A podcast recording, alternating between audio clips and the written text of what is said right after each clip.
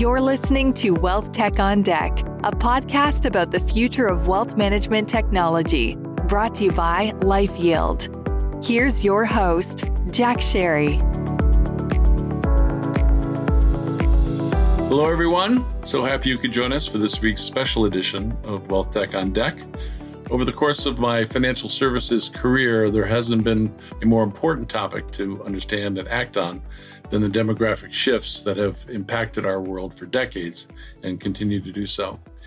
Today, we're going to speak with Ken Dychtwald, PhD, who, in my view and many others, is the authority on aging and its ramifications.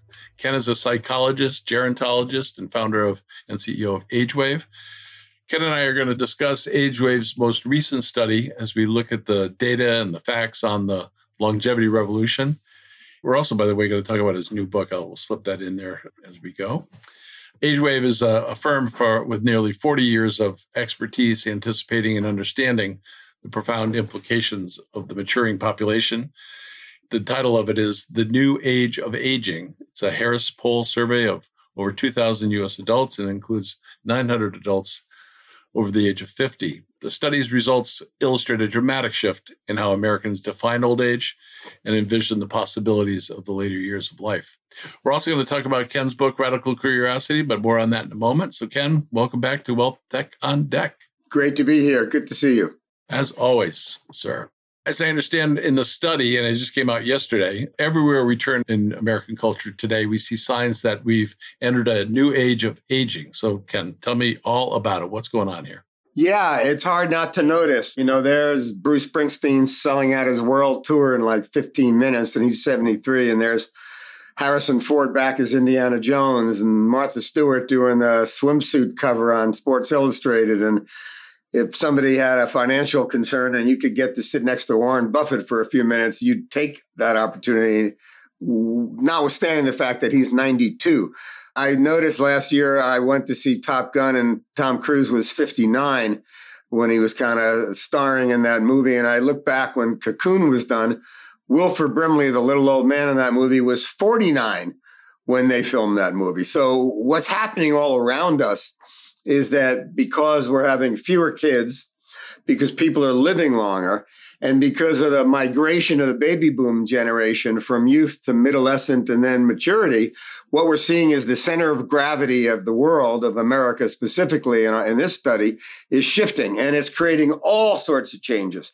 So whether you're in building houses or whether you're thinking about creating a movie or whether you're in the travel business and you realize the boomers are going to have 4 trillion hours of free time on their hands in the next 20 years, or whether you're in digital technology, and particularly if you're in financial services, helping people figure out how they're going to fund their long lives with a new mentality about who they want to be and a radically different point of view about retirement and longevity than we've ever seen before. This is great. I love it. So let's just talk a little bit about the study itself. You cover a lot of grounds. You have some key takeaways. I'd love to hear what those are. And, and as importantly, not only what you take away from it, but what do we as professionals, the people that listen to this podcast or financial services leaders and folks that are immersed in trying to figure out how to serve this population, uh, what are your suggestions? What do we do about it? Yeah. And from my point of view, the need to help people make sense of how to fund a long life has never been more robust, and there probably has never been a better time to be in the financial services sector. But if you're thinking that people are thinking about their future and their longevity the way their grandparents did, you're going to get it all wrong. For example, we asked people, when do you think the best time of your life was or is? And amazingly, older adults, people over 65, 71% said the best time of my life is right now or in front of me. Then we asked people this whole thing about the fountain of youth. What's more important, being youthful or useful. And over 80% of the population responded, being useful is more important than anything. So having purpose, having meaning, doing something of importance in your community, in your church, in your family is what people are thinking about. And 60% of the population say they want to work in retirement.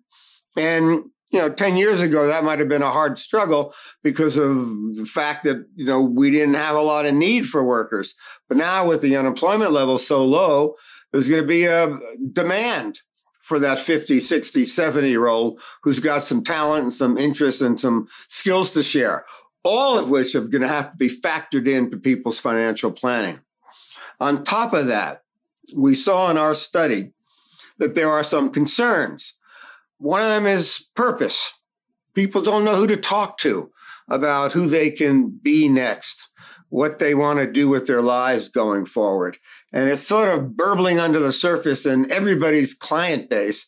But unless you ask, if you simply assume, oh, you're going to stop working and then, you know, relax, you're going to get it wrong. People are viewing this as a whole new chapter in life, and they'd really like some help thinking about or being guided to a book, an article, a TV show, a role model for what they can be doing going forward.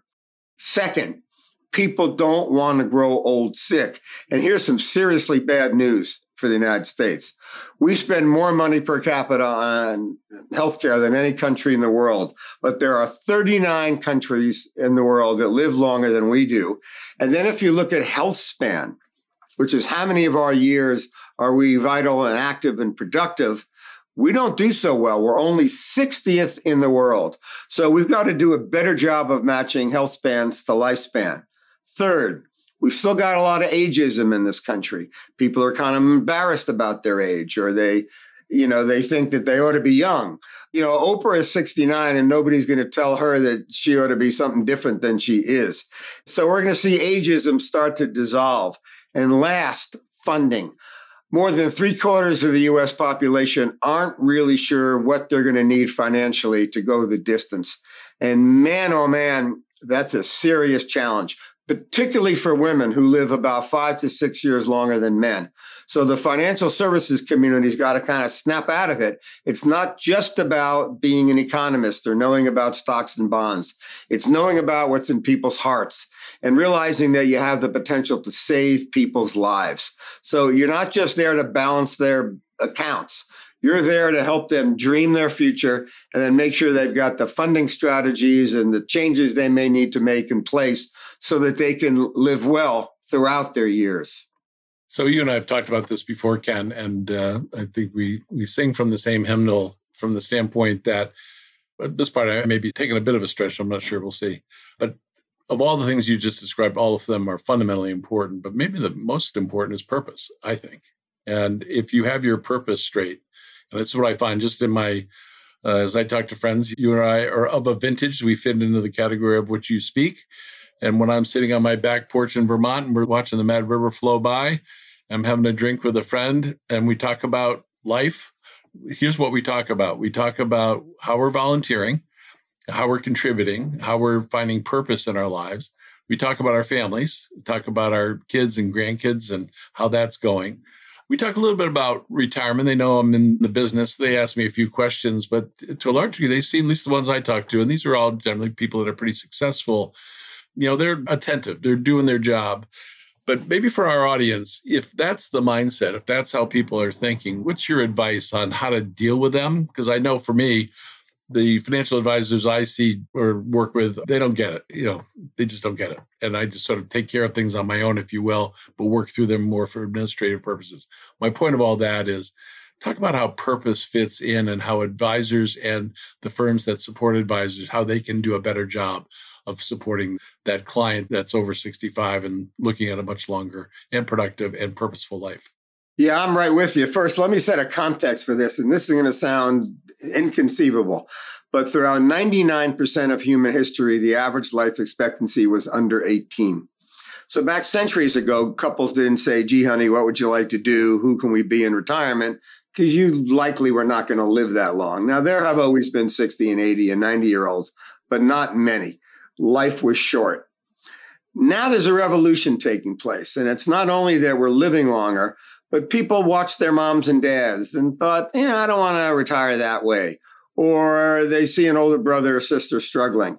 And this idea of purpose is, I need to put my psychologist cap on for this one. Sure, sure. Most financial professionals have not really taken any training or gone to a conference or studied up on purpose. And is it the same purpose when you're 64 that you're considering that you did when you were 24? Probably not. You're grown up now. You might be an empty nester. You know a little bit more about life. You got some buds of wisdom. You're starting to think a little more deeply. By the way, we saw in our study, and I do want to say that the study, The New Age of Aging, is available totally for free. And it can be found on our website, which is just agewave.com, The New Age of Aging. People are discovering now, you know, when my grandparents turned 60 or 65, they weren't thinking about what their new purpose was going to be. They were happy to be alive. They thought they'd have a few more years to go before their batteries wore out. Now we look around and we see, wait a minute, the Vogue models have just had a supermodels just had a 33 year reunion on the cover. Wait a minute, Smokey Robinson just dropped an album at 83. You know, wait a minute, Helen Mirren is kind of a superstar in her late 70s and and the other examples we mentioned earlier. Sure. People are beginning to realize that maybe there's time to go back to school. Or if you're widowed or divorced, maybe you can fall in love again. Mm-hmm. And this idea of contribution. We found that the last decade, the average retiree watched 47 hours of television a week, which is not good for anybody's soul and surely is not good for the community. So, right. exactly as you're saying, Jack, people, not only 60 and 65 year olds, 40 and 45 year olds are wondering when they get a little bit older, yeah. will they have an opportunity to go back to music school and learn how to play the guitar? Or will they have an opportunity to learn a foreign language? Or will they get more involved in their church or synagogue or mosque? Or will they maybe find their true nature and their true purpose in life? David Brooks, the journalist, a few years ago gave a talk that really got my attention. He said, at the end of your life, you're going to have two resumes. The first is your CV, you know, like what did you do? What was your title? How much money did you make? How big was your house? And nobody's going to care about that. He said your second resume is going to be your eulogy resume. And that's going to be who you were as a person yes, and yes. what you gave to the world. And that's what people are going to talk about. Yeah. And if you're thinking about that when you're younger, 30, 40, 50, 60, 70, maybe you ought to make some moves along the way to try to establish a purpose that's more gratifying, more nourishing, allows you to be a better version of yourself. And you made another point that I'm going to double down on here. A lot of financial advisors got in the business to be insurance agents or stockbrokers. And God bless them. That's a great service. It's a great career. But now people are wanting a more holistic advisor. You know, we've done work for the last number of years with the, with the wonderful folks at Edward Jones. And they've crafted a whole holistic strategy that they're now pushing out through the field to teach people how to focus on not only finances, but purpose and health and family as well. And that mm-hmm. kind of more holistic approach to serving clients' needs, I think, is the way of the future. And that's what people are demanding and asking for. And the boomers are not going to settle for anything less. So I'm going to shift gears a little bit and consistent with what we're talking about here. We're birds of a feather in terms of what you're saying. I couldn't agree with you more.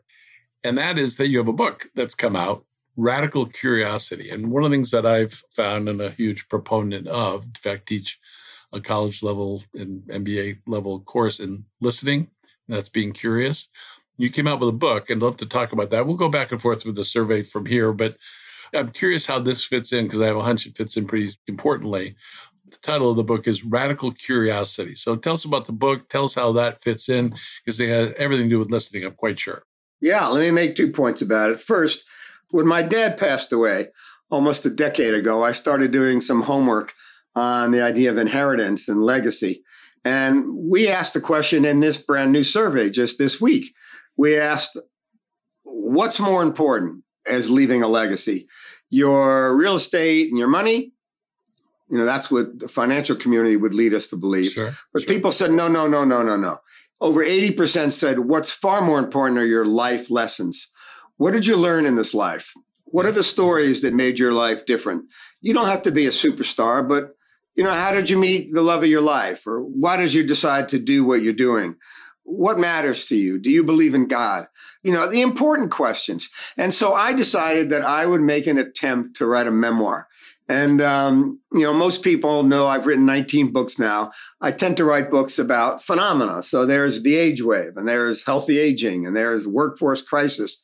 But I've really never gone down inside and shared my own personal stories. Mm-hmm. And mm-hmm. I've had a lucky break, Jack, a little bit like you. When you write books, or you give speeches, you get to meet other authors and sure. folks giving speeches. Mm-hmm. So along the way, along my career, you know, I got trained in feminism by Betty Friedan. Uh, Nelson Mandela taught me about leadership. Uh, I got to have a private discussion with Ronald Reagan about what he thought makes for a great American.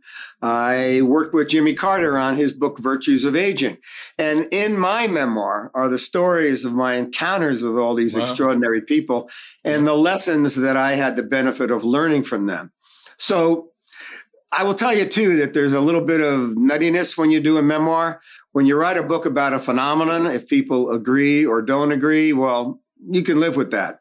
Sure. But when you write a personal book, and my yeah. intention initially was just so that my kids and one day grandkids would have the stories from my life, my legacy. Yes. But uh, as the book is coming out, a revised version, all of a sudden you start thinking, wow, what if people don't like me? You know, it's much more personal. And uh, I hope that folks take a look at it and see some lessons that are of value and maybe even help shape your own sense of yeah, purpose. Yeah. Now, keep in mind that I'm the guy that started working in the field of aging when he was 24. That was 49 years ago. Wow. So I was just a kid talking about what grown-ups thought and felt. I'm now 73 and so, one of the benefits of this book is that I get to share my own personal stories and fears and experiences of growing older and what I've learned along the way. Yeah. So, there's two aspects to the storytelling you're describing, the most obvious of which is that it's personal, but maybe just uh, in a more generic sense. There's the listening and then there's the telling. And so the book I wrote is about that. It's about listening deeply, listening well, which is I know you do that. It's research, so you you go deep. So I know that, and I'd love to hear some more about that. And then just the power of storytelling, because it's not only in a book or in a speech. You give wonderful speeches. I've seen many over the years. Talk about that dynamic of having listened well, having gotten people where they're at. By the way, this reflects on your study as well, in terms of if you listen well in this new age where purpose is far more important than the money, so to speak. But in other words, having a purpose purpose driven life.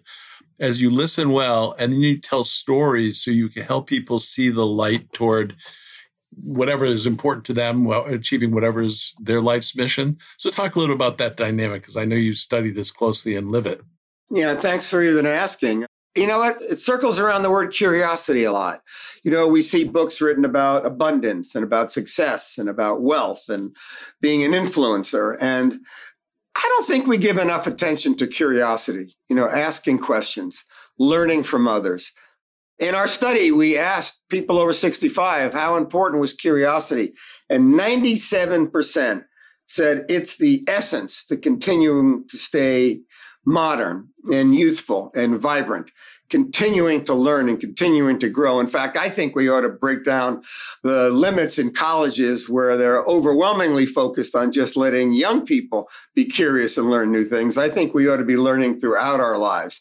Yeah. And by the way, I think that's one of the things that people want from their financial advisors. They yes, want yes. you to be curious about them. If you don't ask, how are your kids doing? You may not know that there's a special needs child in the family. If you don't ask, are you caregiving a family member? You may not realize they're supporting a brother or sister or a mom or dad. If you don't ask them, who do you want to be next? You may be missing the entire story. You know? Yeah, and so so I think that curiosity and the willingness to keep learning is sort of the core of the message. And hence we titled the book Radical Curiosity, My Life on the Age Wave. And throughout it, you'll see examples. And I wasn't that smart when I was younger. I'm getting a little bit smarter now. Still got a ways to go. I give myself a couple of points for going up to Bucky Fuller and ask him, what do you think you're doing with your life? And, yeah, yeah. you know, going up to some of the world's leaders, Barack Obama, and say, you know, what's it like to try to run a country. By being curious, some people yeah. will yeah. pay you back with smart answers. And I've tried to share uh, many of those in my memoir. So I'm going to come back to the story part, but I'm going to back up for a moment and dig in a little bit uh, more on this curiosity thing. So this this class I've been teaching for the past, I think it's eight or nine years at Babson College. It's a class in listening and storytelling. That's basically what it is. It's under their sales and marketing, apparently the most popular class they offer along those lines. And it's a school for entrepreneurs. So what could be more important than being curious if you want to be an entrepreneur when you grow up? So there's kids from all over the world. They have a global population in terms of the students that are there. What's fascinating about they read the book as a homework assignment, and then what we do in the class is they ask questions, and it's an exercise in listening and storytelling. And what's interesting is it's like the first time anyone has ever provided instruction in listening. It's like a new thing. And I keep finding in my day to day job, anyone that follows the stuff I write and talk about on podcasts, it's all about listening as far as I'm concerned. And I know you do that so well. But if you talk about how you take that listening, and you're also a master at then storytelling around that to make that come alive, make that sing so people can get what you're talking about. But talk about that dynamic because I watch you, have watched you over the years do that so well. Listen well, and then tell stories that illuminate and enliven people as they try to become better people. Let me try to relate it to your listenership. So I think you're spot on. Knowing how to listen. And most people, what they're doing is not listening. They're just pausing so that they can take a second before they say what they want to say. The way I refer to it, Ken, is they're waiting for their turn to talk and then formulating what it is they want to say. But really hearing what another person is struggling with or feeling or dreaming of is an art. And I get, you know, I've been in the business of storytelling and giving speeches now for a half a century, but I get coached every week. I feel like I'm still trying to learn how to do it better and better and sure, better sure, and how sure. to tell a great story, how to give a great example. So here's an example. If I'm a financial advisor, I may not think of myself as a storyteller or a listener. I may just think of myself as someone who's managing your finances. And then when we talk, I tell you how we're doing relative mm-hmm. to the market. Mm-hmm. Well, maybe I'd be better off asking you some questions. Maybe I'd be better off giving you an example of someone you've worked with whose life turned out better because of a move they made or a change they made in their portfolio. Maybe I could talk to you about some of the hazards ahead so that as you take the journey of your life, you can get the benefit of my story and what I've learned and make some moves along the way so as to avoid the hazards. I think listening, curiosity, storytelling, and giving great examples are going to become the fundamental new range of skills. Now, I know also that you're a tech wizard. So I'm not saying that this is going to replace technology. I'm saying it's going to go hand in hand. It's going to be like dancing partners, knowing how to be an excellent human and knowing how to use technology to benefit the work you do together. Uh, some of my colleagues at LifeYield would argue that I'm not so much a tech wizard as I'm a pretty good listener, and then I point to people that are really smart about that stuff to get it done. But uh, that's a whole nother topic. So, but I appreciate your comment. So, as we look to wrap up, one of the things I like to ask, and I'm involved with a not-for-profit board I mentioned to you offline here. Actually, we're in the process of creating the largest. Uh, land conservation place. It'll amount to 3,000 acres, 10, 50 minutes from Boston. So we're setting aside land in perpetuity. And the founder is a gentleman by the name of Robert Sever Hale. He founded the place over 100 years ago. And his favorite question in any important discussion so, what are we going to do about it? So, my question to you, Ken, for our listeners as a way to close out our discussion, What's your advice? And I know we've covered a lot around listening and around storytelling. And then, of course, the survey itself, we're understanding where the consumer is today. What's your recommendation? We as professionals, we as financial services folks, what should we do about it? So I initially went to school to be a physicist. And I was fascinated by the Apollo missions because they were the most planned expeditions in scientific history. Yet 97% of the time, the rockets were off course. And so the Apollo missions were a continual exercise in course correcting. So to answer your question, I'd say for the financial community, this is a fabulous time. Why? So many people are scratching their head and they're saying, I'm not sure I know what I'm doing. I don't know how much money I'm going to need. I don't know how inflation's going to affect me. I'm supporting my adult kids. I don't know how to turn that off. I'm going to be caregiving a loved one. I need a financial advisor who's interested in me. So I think that the financial community has got to learn the kinds of things we're talking about here. Right, this right. is not just entertainment. This is a shot across the bow. We've got to learn how to save people's lives. We've got to learn how to explain things in a way that they can understand without using, you know, financial jargon that nobody understands. And we've got to learn how to let people know we care because at the end of the day, we're going through a rocky time in history and people want someone in their corner who they know's got their back. And I would say that there is growth opportunities for the financial professional who can tune in that way, unlike anything we've ever seen. Yeah, I'm with you. So, Ken, as always, just a real pleasure to speak with you about these very important issues. We, uh, in our industry, get a little bit caught up sometimes in the bits and bytes and details, but this is the, I think, the important stuff, the human stuff, the stuff that really makes a difference. So, thank you, as always, for sharing that. Now, you've been on the podcast more than a few times, and uh, always with interesting and wonderful stuff to offer. And I also know you lead an exciting life. So, here goes my favorite question always what do you do, or what have you done recently, I should say? What have you done recently that you are particularly excited or passionate about that people might find interesting or surprising? I know you, when we last connected, you were on your way back from Paris and had a mini break from reality. So, what's the latest? What you've been up to and having fun and passionate about doing? You know, I'm going to say that one of the most interesting things going on for me right now is that my wife, of 40 years, and by the way, just to let you know how dingy I am, when I married my wife in 1983 on Thanksgiving, I said to her, This was so much fun. I'd love to marry you every year. And so we've been married every year in a different location with a different religion. So, you know, we celebrate holidays every year, we celebrate birthdays every year. Why not celebrate our loving relationships or even the celebration of a friendship? Yeah, yeah. But my wife is finishing her fourth book, Great. which is on ageless aging for women because women will be living longer than men. Yeah. And she's put together a kind of a brilliant exercise on how to grow old well and how to get the benefits of a longer life, but also how to make sure your body doesn't fall apart and your money doesn't fall apart. And I've been having a good time being kind of her support staff uh, Great, on this new book. great. So being being in the supportive role to my wife's pioneering thinking has been a fun new stage in my life.